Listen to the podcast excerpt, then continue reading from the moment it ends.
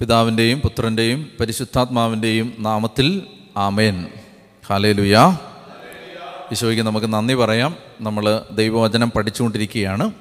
ദൈവവചനത്തെ ദൈവത്തിന്റെ സ്വരമായിട്ട് നമ്മൾ സ്വീകരിക്കുന്ന മനോഭാവത്തോടെ വചനം പഠിക്കുമ്പോൾ നമ്മുടെ ആത്മാവിൽ ഈ വചനം പ്രകാശിക്കുകയും നമ്മളെ അത് വളർത്തുകയും ചെയ്യും. നമുക്ക് മർക്കോസിന്റെ സുവിശേഷം ഒൻപതാം അധ്യായത്തിന്റെ നമ്മൾ കണ്ടത് ഇതുവരെ എട്ട് വരെയുള്ള വാക്യങ്ങളാണ്. മർക്കോസിന്റെ സുവിശേഷം ഒൻപതാം അധ്യായത്തിന്റെ രണ്ട് മുതൽ എട്ട് വരെയാണ് നമ്മൾ കഴിഞ്ഞ ക്ലാസ്സിൽ കണ്ടത്. ഇപ്പോൾ നമ്മൾ വായിക്കുന്നത് മർക്കോസിന്റെ സുവിശേഷം ഒൻപതാം അധ്യായം ഒൻപത് മുതൽ പതിമൂന്ന് വരെ വാക്യങ്ങളാണ്. ഇത് ഏലിയായുടെ വരവിനെക്കുറിച്ചുള്ള ഭാഗമാണ്. അത് ഏലിയ മിശിക വരുന്നതിന് മുമ്പ് പ്രത്യക്ഷപ്പെടുമെന്നുള്ള ഒരു വാഗ്ദാനം നിലനിന്നിരുന്നതിനെ പറ്റി അപ്പസ്തോലന്മാർ ചോദിക്കുമ്പോൾ ഈശോ നൽകുന്ന മറുപടിയാണ്. നമുക്ക് ആ വാക്യം വായിക്കാം. ഒൻപതാമത്തെ വാക്യം.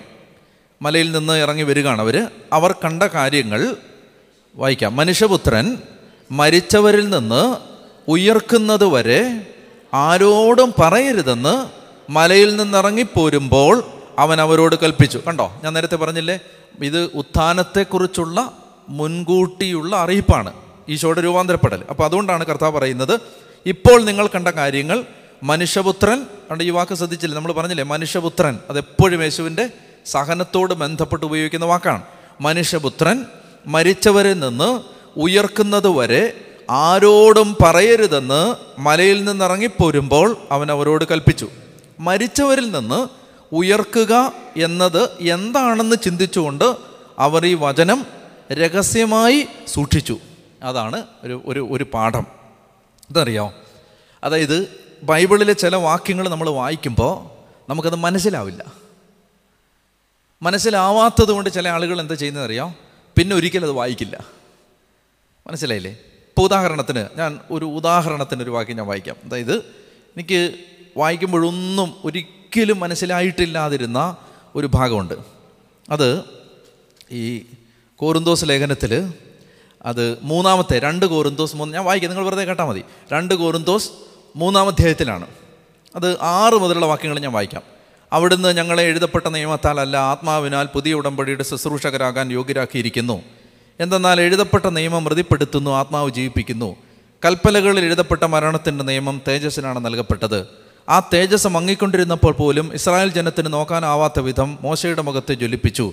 അങ്ങനെയെങ്കിൽ ആത്മാവിന്റെ ശുശ്രൂഷ എത്രയേറെ തേജസ്സുറ്റതായിരിക്കും. എന്തുകൊണ്ടെന്നാൽ ശിക്ഷാവിധിയുടെ ശുശ്രൂഷ തേജോമയമായിരുന്നെങ്കിൽ നീതിയുടെ ശുശ്രൂഷ അതിനേക്കാൾ കൂടുതൽ തേജോമയമായിരിക്കണം. ഒരിക്കൽ പ്രശോഭിച്ചിരുന്നത് അതിനെ അതിശയിക്കുന്ന മറ്റൊരു ശോഭ മൂലം നിഷ്പ്രഭമായി തീർന്നു. മങ്ങി മറഞ്ഞുപോയത് തേജസ്സുള്ളതായിരുന്നെങ്കിൽ നിലനിൽക്കുന്നത് തീർച്ചയായും അതിനേക്കാൾ തേജസ്സുള്ളതായിരിക്കണം. ഈ ദൃശ്യമായ പ്രത്യാശ ഞങ്ങൾക്കുള്ളതുകൊണ്ട് ഞങ്ങൾ ധൈര്യമുള്ളവരാണ്. മങ്ങിക്കൊണ്ടിരുന്ന തേജസ്സിന്റെ തിരോധാനം ഇസ്രായേൽക്കാർ ദർശിക്കാതിരിക്കാൻ വേണ്ടി മുഖത്ത് മൂടുപടം ധരിച്ച മോശയെപ്പോലെ അല്ല ഞങ്ങൾ. അവരുടെ മനസ്സ് കടുപ്പമേറിയതായിരുന്നു. അവർ പഴയ പ്രമാണം വായിക്കുമ്പോൾ അതേ മൂടുപടം ഇന്നും അവശേഷിക്കുന്നു എന്തെന്നാൽ ക്രിസ്തുവിലൂടെ മാത്രമാണ് നീക്കപ്പെടുന്നത്. ഇന്നും മോശയുടെ ഗ്രന്ഥം വായിക്കുമ്പോഴെല്ലാം അവരുടെ മനസ്സിലൊരു മൂടുപടം കിടക്കുന്നുണ്ട്. ഒന്നും മനസ്സിലായിട്ടില്ലല്ലോ. അപ്പോൾ ആരെങ്കിലും കർത്താവിലേക്ക് തിരിയുമ്പോൾ ആ മൂടുപടം നീക്കപ്പെടുന്നു. കർത്താവ് ആത്മാവാണ്. ആത്മാ കർത്താവിന്റെ ആത്മാവുള്ളിടത്ത് സ്വാതന്ത്ര്യമുണ്ട്. കർത്താവിന്റെ മഹത്വം കണ്ണാടിയിലെന്ന പോലെ മൂടുപടമണിയാത്ത മുഖത്ത് പ്രതിഫലിക്കുന്ന നാം എല്ലാവരും അവിടുത്തെ സാദൃശ്യത്തിലേക്ക് മഹത്വത്തിൽ നിന്ന് മഹത്വത്തിലേക്ക് രൂപാന്തരപ്പെട്ടുകൊണ്ടിരിക്കുകയാണ് ഇത് ആത്മാവായ ദൈവത്തിന്റെ ദാനമാണ്. ഒന്നും മനസ്സിലായിട്ടില്ലായിരുന്നു. മനസ്സിലായില്ലേ? ഇത് കേൾക്കുമ്പോൾ ഒന്നും മനസ്സിലാവില്ല ഇത്. അപ്പോൾ അങ്ങനെ ചില കാര്യങ്ങൾ മനസ്സിലാവാതിരിക്കുമ്പോൾ എന്തു ചെയ്യണം?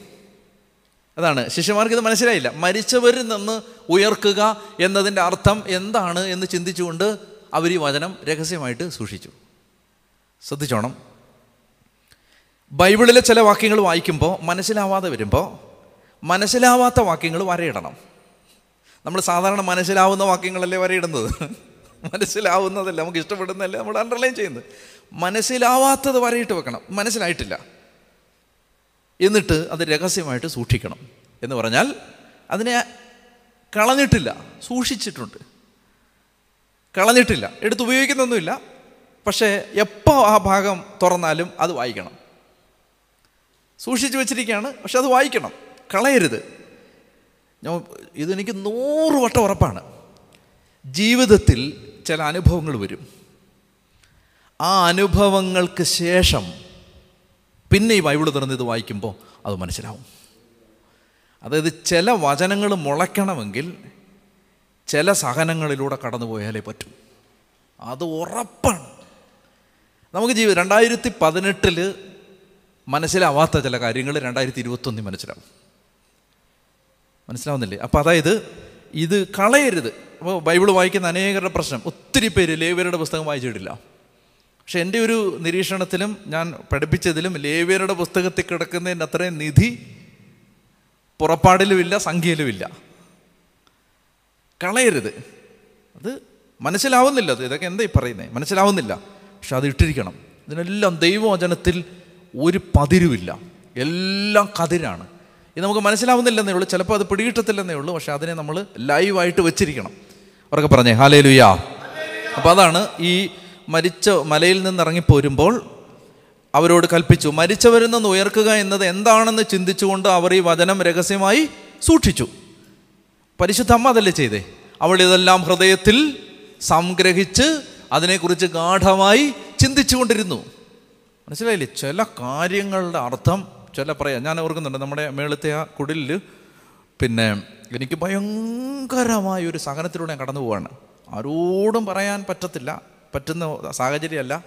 അപ്പോൾ നമ്മൾ ഒറ്റയ്ക്ക് അതിങ്ങനെ അങ്ങ് ഒറ്റയ്ക്ക് സഹിക്കേണ്ട ഒരു സാധനമാണെന്ന് വെച്ചോ എന്തെങ്കിലും ആയിക്കോട്ടെ. അപ്പോൾ എനിക്കാണെങ്കിൽ അങ്ങ് ഒരു സമാധാനമില്ല. ഇരിക്കാൻ വയ്യ നിൽക്കാൻ വയ്യ കിടക്കാൻ വയ്യ ഭക്ഷണം വേണ്ട അങ്ങനെ കിടന്ന് അനുഭവിക്കുന്ന സമയത്ത് അപ്പോൾ ചില സമയത്ത് ഇതുപോലെയുള്ള ഒരു അഗ്നി പരീക്ഷകളുടെ നടുവിലൂടെ നമ്മൾ പോകുമ്പോൾ കർത്താവ് വചനം തരും വചനം തന്ന് ശക്തിപ്പെടുത്തും. അന്നാണെങ്കിൽ അങ്ങനെ ബൈബിൾ തുറക്കാൻ പോലും ഒരു പ്രേരണയില്ല.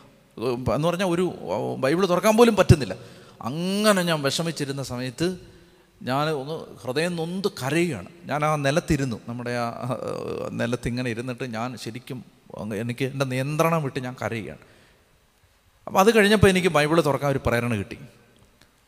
ഞാൻ പെട്ടെന്ന് പോയി ബൈബിൾ എടുത്ത് തുറന്നു. തുറക്കുമ്പോൾ ഞാൻ കാണുന്ന ഇതാണ്. ആദിയിൽ വചനം ഉണ്ടായിരുന്നു. വചനം ദൈവത്തോടു കൂടിയായിരുന്നു വചനം ദൈവമായിരുന്നു. അത് മനുഷ്യരുടെ വെളിച്ചമായിരുന്നു. അവന് ജീവൻ ഉണ്ടായിരുന്നു ആ ജീവൻ മനുഷ്യരുടെ വെളിച്ചമായിരുന്നു. ആ വെളിച്ചം ഇരുളിൽ പ്രകാശിക്കുന്നു. അതിനെ കീഴടക്കാൻ ഇരുളിന് കഴിഞ്ഞു. എനിക്ക് ഭയങ്കര നിരാശ തോന്നി. നമുക്കൊരു ആശ്വാസം തരുന്നതിന് പകരം ഇതൊരു ഒരു ഡ്രൈ വേഴ്സസ്. നമുക്ക് എനിക്കങ്ങനെ തോന്നുകയാണ്. ഒന്നുകൂടെ ഞാൻ വായിച്ചു. ഒന്നുകൂടെ വായിക്കുമ്പോൾ എനിക്ക് അന്ന് വരെ മനസ്സിലാകാതിരുന്നൊരു വചനം. എന്നറിയാമോ അത് മനുഷ്യരുടെ വെളിച്ചമായിരുന്നു. അത് ഇരുളിൽ പ്രകാശിക്കുന്നു. അതിനെ കീഴടക്കാൻ ഇരുളിന് കഴിഞ്ഞില്ല. ആ ഒരു വാക്യമുണ്ടല്ലോ. അതിനെ കീഴടക്കാൻ ഇരുട്ടിന് കഴിയില്ല. ഓ എന്റെ ദൈവമേ എനിക്ക് ആ വാക്യം അപ്പോഴാണ് മനസ്സിലായത്. ഞാനിങ്ങനെ സ്പ്രിങ് പൊങ്ങുന്ന പോലെ പൊങ്ങി. മനസ്സിലായോ? കഥ അടച്ച് പുറത്തിറങ്ങി. ബാക്കി എന്റെ കാര്യങ്ങൾ എനിക്ക് ഭയങ്കര എനർജിയായി. ഭയങ്കര എനർജി എന്ന് പറഞ്ഞാൽ ഞാൻ അത്രയും ഞാൻ മടുത്തു പോയൊരു ദിവസമായിരുന്നത്. ദൈവത്തിന്റെ ആത്മാവിന്റെ ശക്തമായ അഭിഷേകം ആ വചനം എനിക്ക് അനുഭവിക്കാനായിട്ട് പറ്റി. എന്ന് പറഞ്ഞാൽ അത് കണ്ടോ നമുക്ക് ഇതുവരെ മനസ്സിലായിട്ടില്ലായിരുന്നത്. അത് ഇരുളിൽ പ്രകാശിക്കുന്നു അതിനെ കീഴടക്കാൻ ഇരുളിന് കഴിഞ്ഞില്ല. അപ്പോൾ വായിച്ചു പോയൊരു വചനമാണ്. ചില പ്രയാസങ്ങളിലാണ് ചിലത് മനസ്സിലാവുന്നത്. ഹാലേലുയാ അപ്പം അതുകൊണ്ട് ഈ വചനം മുളയ്ക്കാൻ ദൈവം ചില അവസരങ്ങൾ പിന്നീട് തന്നോളും. അപ്പോൾ ഇപ്പോൾ ഏതായാലും അറിയാത്ത വചനങ്ങൾ അത് കളയരുത് അത് സൂക്ഷിച്ചു വെക്കണം. അപ്പോൾ മരിച്ചവരിൽ നിന്ന് ഉയർക്കുക എന്നത് എന്താണെന്ന് ചിന്തിച്ചുകൊണ്ട് അവർ ഈ വചനം രഹസ്യമായി സൂക്ഷിച്ചു. അവർ അവനോട് ചോദിച്ചു വാക്യം പതിനൊന്ന് വായിച്ചേ.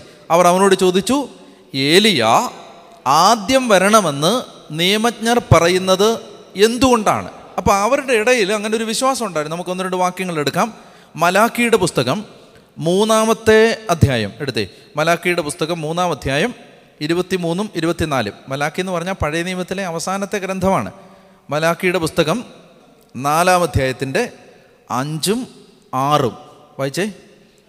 കർത്താവിന്റെ മഹത്തും ഭീതിജനകവുമായ ദിവസം വരുന്നതിന് മുൻപ് പ്രവാചകനായ ഏലിയായെ ഞാൻ നിങ്ങളുടെ അടുത്തേക്ക് അയക്കും. എന്നോട് വായിച്ചേ. കർത്താവിന്റെ മഹത്തും ഭീതിജനകവുമായ ദിവസം വരുന്നതിന് മുൻപ് ഏലിയായെ ഞാൻ നിങ്ങളുടെ അടുത്തേക്ക് അയക്കും. ആറാമത്തെ വാക്യം ഞാൻ വന്ന് ദേശത്തെ ശാപം കൊണ്ട് നശിപ്പിക്കാതിരിക്കേണ്ടതിന് അവൻ പിതാക്കന്മാരുടെ ഹൃദയം മക്കളിലേക്കും മക്കളുടെ ഹൃദയം പിതാക്കന്മാരിലേക്കും തിരിക്കും. ഈ ഈ റെഫറൻസ് നിങ്ങൾ എവിടെയെങ്കിലും കേട്ടിട്ടുണ്ടോ? വേറെ? വേറെ ആരെങ്കിലും കുറിച്ച് കേട്ടിട്ടുണ്ടോ ഈ വാക്യം?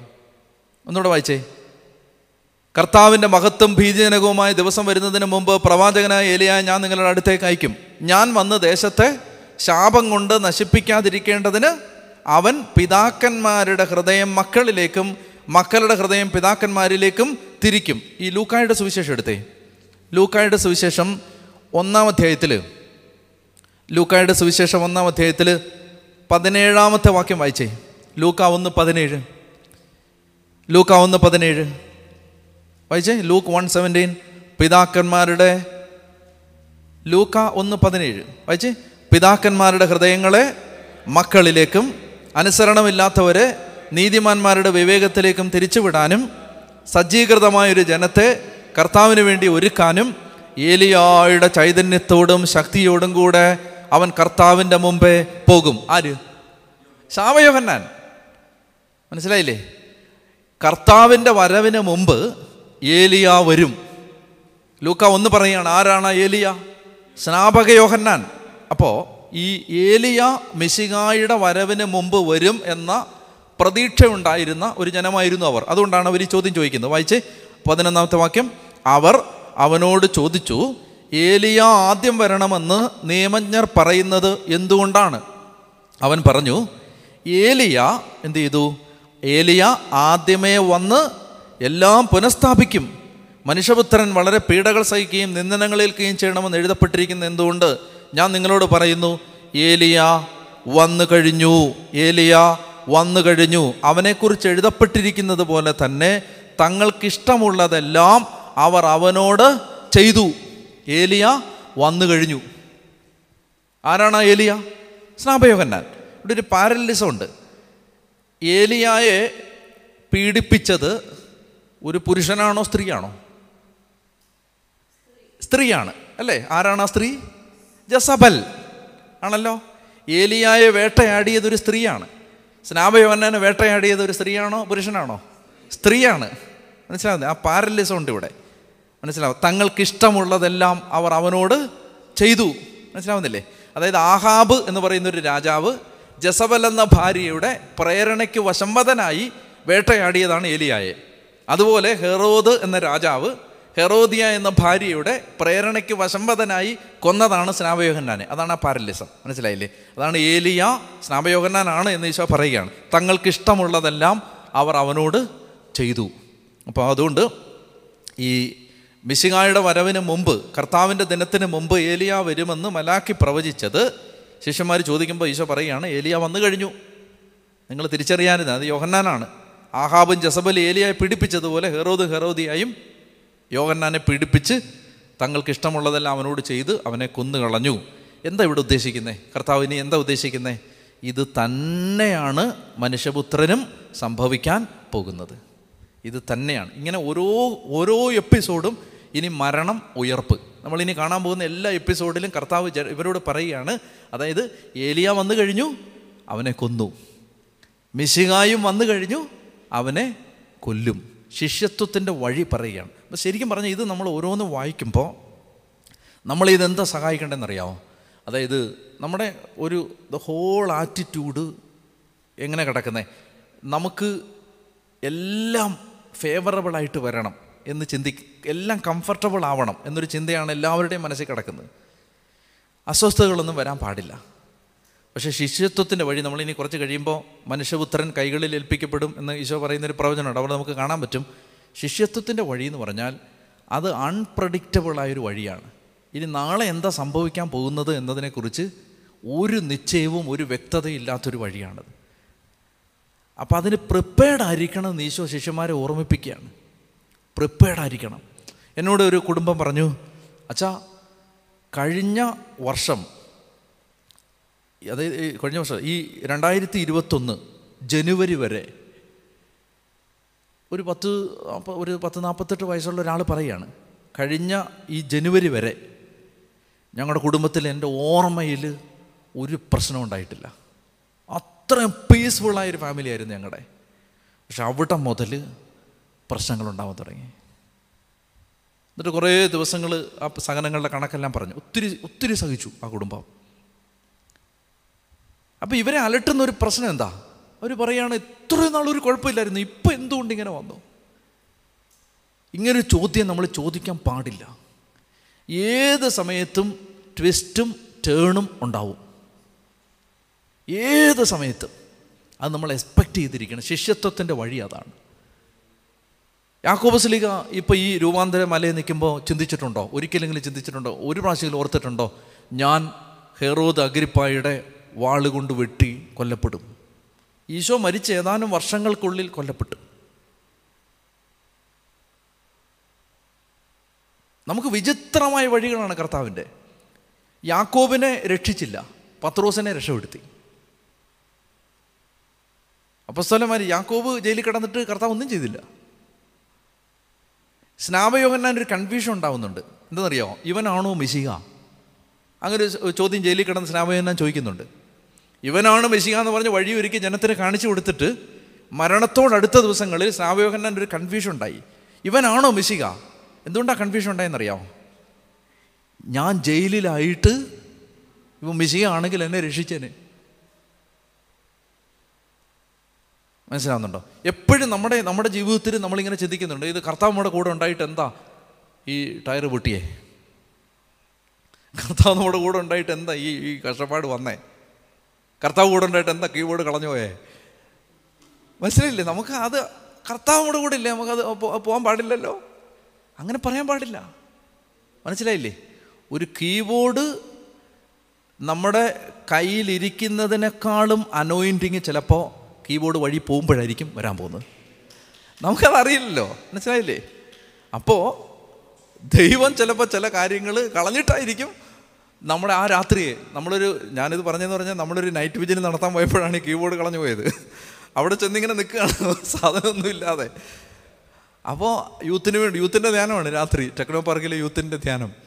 അപ്പോൾ സാധനമൊന്നും ഇല്ലാതെ നിൽക്കുകയാണ്.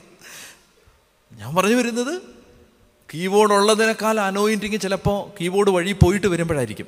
നമുക്കറിയില്ല അത്. അപ്പോൾ അതുകൊണ്ട് എന്തും സംഭവിക്കാൻ എന്നും പറഞ്ഞുകൊണ്ട് നാളെ കൊണ്ട് കളയരുത്. ഒരു കൂടുതൽ അഭിഷേകം ഉണ്ടാവാൻ വേണ്ടി ഞാൻ കീബോർഡ് കളയാം അങ്ങനെ പറയരുത്. അപ്പം ഞാൻ പറഞ്ഞു വരുന്നത് നമ്മൾ ഈ ഈ അൺഎക്സ്പെക്റ്റഡ് ടേൺ അതിനെക്കുറിച്ച് പ്രിപ്പയർഡ് ആയിരിക്കണം എന്ന് കർത്താവ് ഓർമ്മിപ്പിക്കുകയാണ്. കണ്ണുകൾ അടച്ച് പ്രാർത്ഥിക്കാം. കർത്താവ് ഏലിയ വന്നതുപോലെ സ്നാപയോഗന കടന്നു വരികയും കർത്താവിന് വഴിയൊരുക്കുകയും ചെയ്തു. നിങ്ങൾ നിങ്ങൾക്കിഷ്ടമുള്ളതെല്ലാം അവനോട് ചെയ്തു.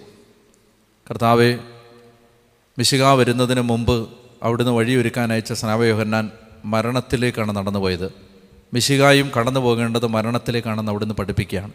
ശിഷ്യത്വത്തിന്റെ വഴികളിൽ ഏത് സമയവും അപ്രതീക്ഷിതമായ ചുഴികളും ഏത് സമയവും അപ്രതീക്ഷിതമായ കൊടുങ്കാറ്റുകളും ഞങ്ങളുടെ ജീവിതത്തിലേക്ക് കടന്നു വരാൻ ഇടയുണ്ട് എന്നുള്ള ഓർമ്മപ്പെടുത്തലാണ് ഈ വചനം. അത് സ്വീകരിക്കാനും തയ്യാറായിരിക്കാനും കർത്താവെ ഞങ്ങളെ അവിടുന്ന് സഹായിക്കണേ എന്ന് പ്രാർത്ഥിക്കുന്നു. മാതാവേ അമ്മയുടെ മാധ്യസ്ഥം അപേക്ഷിക്കുന്നു. കൃപ നിറഞ്ഞ മറിയമേ നിനക്ക് സമാധാനം. നമ്മുടെ കർത്താവ് നിന്നോടുകൂടെ നീ സ്ത്രീകളിൽ അനുഗ്രഹിക്കപ്പെട്ടവളാവുന്നു. നിന്റെ ഉദരഫലമായ നമ്മുടെ കർത്താവ് വിശ്വസിക വാഴ്ത്തപ്പെട്ടവനാവുന്നു. പരിശുദ്ധ മറിയമേ തമ്പുരാന്റെ അമ്മയെ പാപികളായ ഞങ്ങൾക്ക് വേണ്ടി എപ്പോഴും എപ്പോഴും ഞങ്ങളെ മരണസമയത്തും തമ്പുരാനോട് അപേക്ഷിച്ചു വരണമേ. ആമയൻ പിതാവിനും പുത്രനും പരിശുദ്ധാത്മാവിനും സ്തുതി. ആമേൻ.